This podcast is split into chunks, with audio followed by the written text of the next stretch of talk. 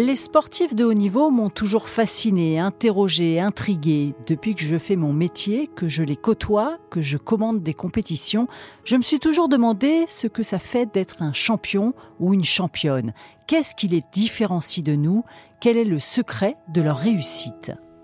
Bonjour, je suis Isabelle Langer, grand reporter au service des sports de RTL, et vous écoutez une médaille, une histoire. Un podcast où des médaillés d'or olympiques racontent ce jour qui a fait basculer leur carrière, où ils ont tutoyé l'excellence, qui a changé leur vie. Pour ce sixième épisode, je vous emmène dans le 17e arrondissement de Paris. C'est à la terrasse d'un café devant l'église Notre-Dame des Batignolles que j'ai retrouvé Brahim Asloum. Le champion de boxe habite à deux pas avec son épouse, sa jolie Justine, et leur petit prince, Joseph Ali.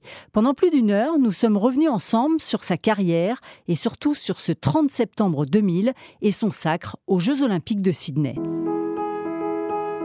Brahim Asloum a 21 ans quand il se présente à Sydney. C'est un jeune boxeur, il n'a commencé à mettre les gants que depuis 5-6 ans. D'ailleurs, pour ses entraîneurs à l'INSEP, la fabrique à champions, le gamin de Bourgoin-Jallieu est programmé pour les Jeux d'Athènes en 2004. Il doit encore s'aguerrir. Pourtant, au fond de lui, Asloum rêve depuis longtemps déjà des JO en Australie.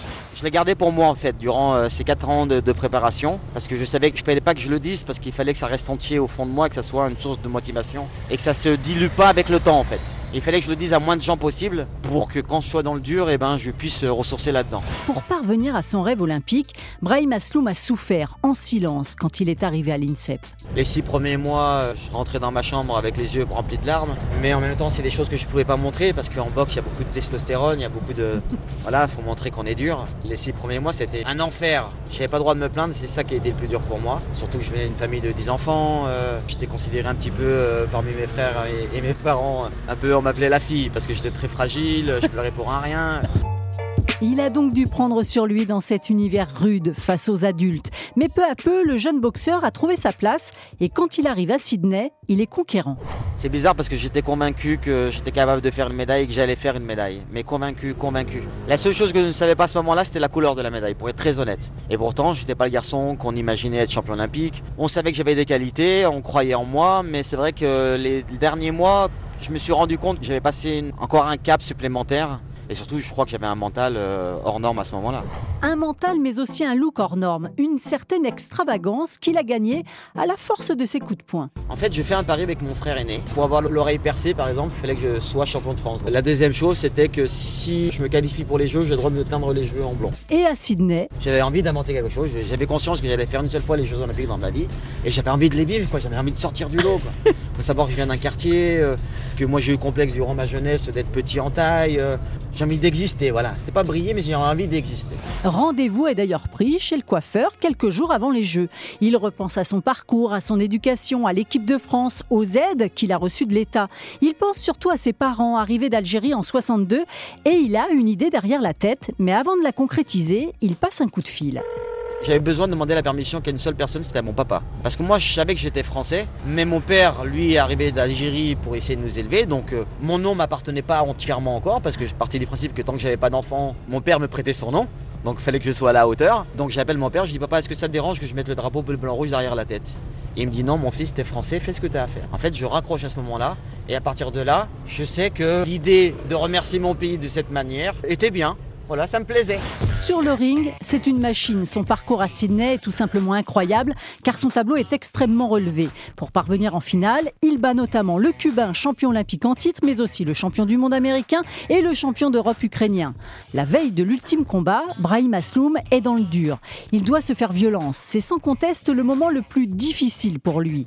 Les mois qui ont précédé les Jeux, il se bat contre son poids. Il pèse 53 kilos, alors que la limite dans sa catégorie des mimouches est à 40 il en perd l'appétit et en Australie, il est surveillé de près. Ça fait déjà quand même pas mal de, semaines que je mange pas grand chose. Le stress me donne pas d'appétit, donc mes coachs me forcent à manger. Donc on m'accompagne au self pour me voir manger. Donc psychologiquement, ça travaille énormément à ce moment-là. Vous pesiez combien? La finale, euh, je suis pas arrivé à dépasser 47 kilos. J'avais faim, mais j'arrivais pas à manger. Et pourtant, la veille de la finale, Brahim Asloum craint de ne pas faire le poids. J'avais allumé le chauffage dans ma chambre, j'ai mis gardé mon survêtement, j'ai gardé mes chaussettes. C'est vous, vous psychotez quoi. On est dans une phase à ce moment-là où je me pèse 60 fois par jour. C'est devenu une obsession. T'as pas envie de louper les jeux parce que t'es pas au poids. Mais psychologiquement, ça, ça a été dur. Surtout cette nuit-là, avant la dernière journée de ces Jeux, le silence au village olympique et dans la résidence des Français particulièrement, le silence n'est pas d'or. J'arrivais pas à dormir et j'étais juste à côté des handballeurs et toute la nuit, ça fait la fête sous ma fenêtre quoi. Et j'entendais rigoler, j'entendais s'amuser. Et toute la nuit, je vous jure que c'est vrai. Je me disais, bon, Brahim, juste je descends deux minutes. Juste je rigole avec tout le monde et je remonte dans ma chambre, je reste sérieux. À chaque fois que je pensais ça, je me dis, Brahim, si tu fais ça et que tu perds, ça sera à cause de ça que tu perds ta finale olympique. Mm. Donc non, tu peux pas. Donc j'ai passé la nuit à résister à ça. Et ce 30 septembre 2000, il s'impose sans contestation en finale contre l'Espagnol Lozano. C'était comme ça sur RTL. RTL Olympique. Pour Brahim Asloum, le petit français moins de 48 kilos est devenu champion olympique de boxe dans la catégorie des mi-mouches. Un but euh, réalisé, un rêve qui, a été accompli. Et je suis content. C'est que là, j'avais les jambes qui tremblaient. Et puis, c'est quoi, je le souhaite tous les sportifs, sérieusement. hein. Allez, franchement, c'est, ça, ça prend, surtout quand on entend la Marseillaise. En plus, ça a rajouté le, le tout, quoi. Et puis, je suis content, je dis cette victoire à mon père. C'est la cerise sur le gâteau. Elle est pour toi, papa. Et toute la famille, bien sûr. Sur le podium, Brahim Asloum, premier français champion olympique de boxe depuis 1936, est en larmes. Il embrasse sa médaille encore et encore et la regarde comme un précieux trésor. J'ai ma vie qui s'est défilée en fait. euh, vraiment, je me suis revu sur le quai de la gare, je me revois mais embrasser mes parents. Je revois le dur, je revois ma mère qui me dit pourquoi tu manges pas? Euh, et qu'elle se vexait parce qu'elle pensait que j'aimais plus euh, son alimentation. En réalité, c'est juste qu'elle comprenait pas que j'étais au régime. Sur le podium, en fait, t'as tout ça qui défile Ouais. à toute allure, mais en fait net. L'image est nette quoi. Ce moment est assez incroyable. Je prends pas vraiment conscience que je suis champion olympique. Et surtout de la fierté. Ouais, c'est ça. J'ai pas lâché.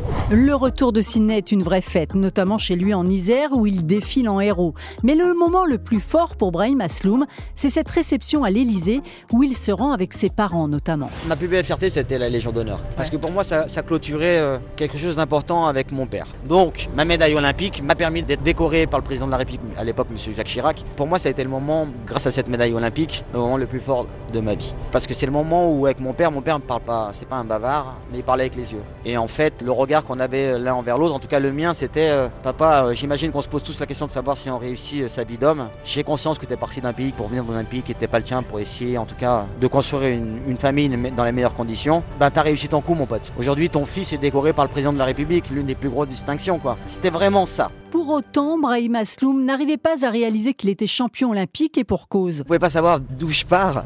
À 16 ans, moi, je faisais 1m42 pour 34 kilos. J'étais une petite crevette, je devais faire des piqûres d'hormones de croissance.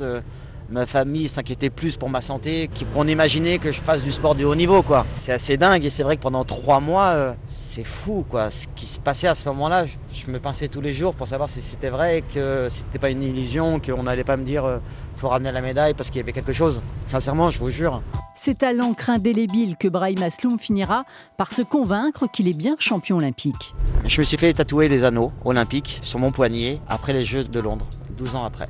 Chaque Olympiade, à chaque fois qu'il y avait un médaillé olympique, peu importe la discipline, je me dis waouh, il est champion olympique. Et c'est vrai que c'est après euh, Londres, quand je suis amené à travailler à New York à ce moment-là. Je me suis dit, mais j'ai toujours rêvé d'un petit tatouage. Mais je me suis dit, faire un tatouage pour en faire un, je trouve ça nul. Et je me suis dit, putain, j'oublie par moment que je suis champion olympique.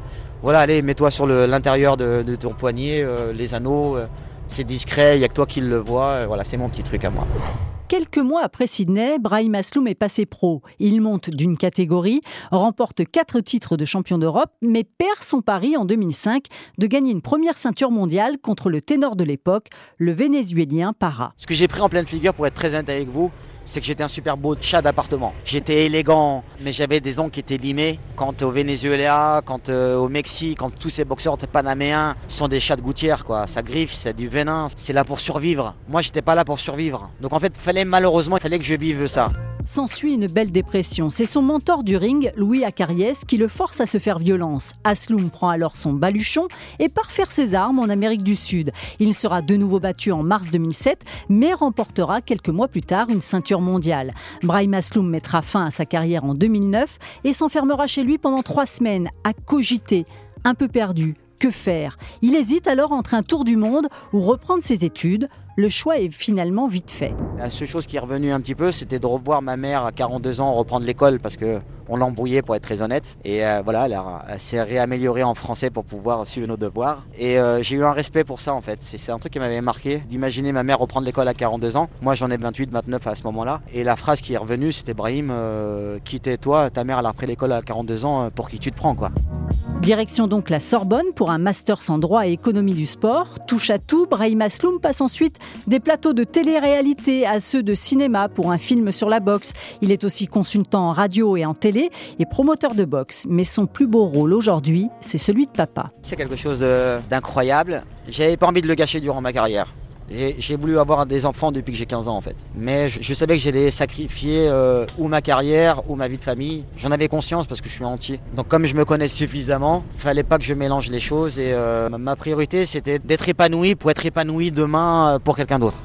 Et ce quelqu'un d'autre, c'est donc le petit Joseph Ali qui enchante désormais son quotidien. Joseph, c'est le nom du grand-père de ma femme. Et Ali, c'est le nom de mon grand-père qui est disparu euh, il y a quelques mois, pour être très honnête. Et avant qu'il nous quitte, euh, j'ai la chance d'être en Algérie à ce moment-là. Il me dit dans la voiture euh, si t'as un garçon, tu l'appelles Ali Qui dit ok. Voilà, avec ma femme, on a trouvé que c'était sympa. Et c'est un beau petit clin d'œil pour un certain mois d'Ali au passage. Quant à sa médaille d'or de Sydney, où est-elle? Aujourd'hui, elle est chez moi. Aujourd'hui, elle appartient à mon fils. C'est la seule chose que je peux lui laisser concrètement mon comportement d'homme et euh, ce que j'ai pu gagner par la sueur de mon front et qui a fait rêver mon pays. Quoi. Donc euh, cette médaille olympique, elle est symbolique pour ça. Mais je l'ai laissée à ma mère pendant les quatre premières années en fait. Elle, elle la mettait sous son matelas, donc euh, vous avez compris. Vraiment, je vous jure que c'est vrai. Elle mettait sous son matelas et elle la sortait quand ses amis venaient la voir. Pour elle, c'était tout quoi. C'est son fils qui était avec elle quand moi malheureusement j'étais sur Paris ou à travers le monde. J'espère que vous avez apprécié ce podcast. Dans le prochain épisode, nous retrouverons un poids lourd du sport français, double champion olympique de judo. Avec David Douillet, nous reviendrons sur son premier sacre au JO d'Atlanta, sur ce 20 juillet 1996 qui a changé sa vie.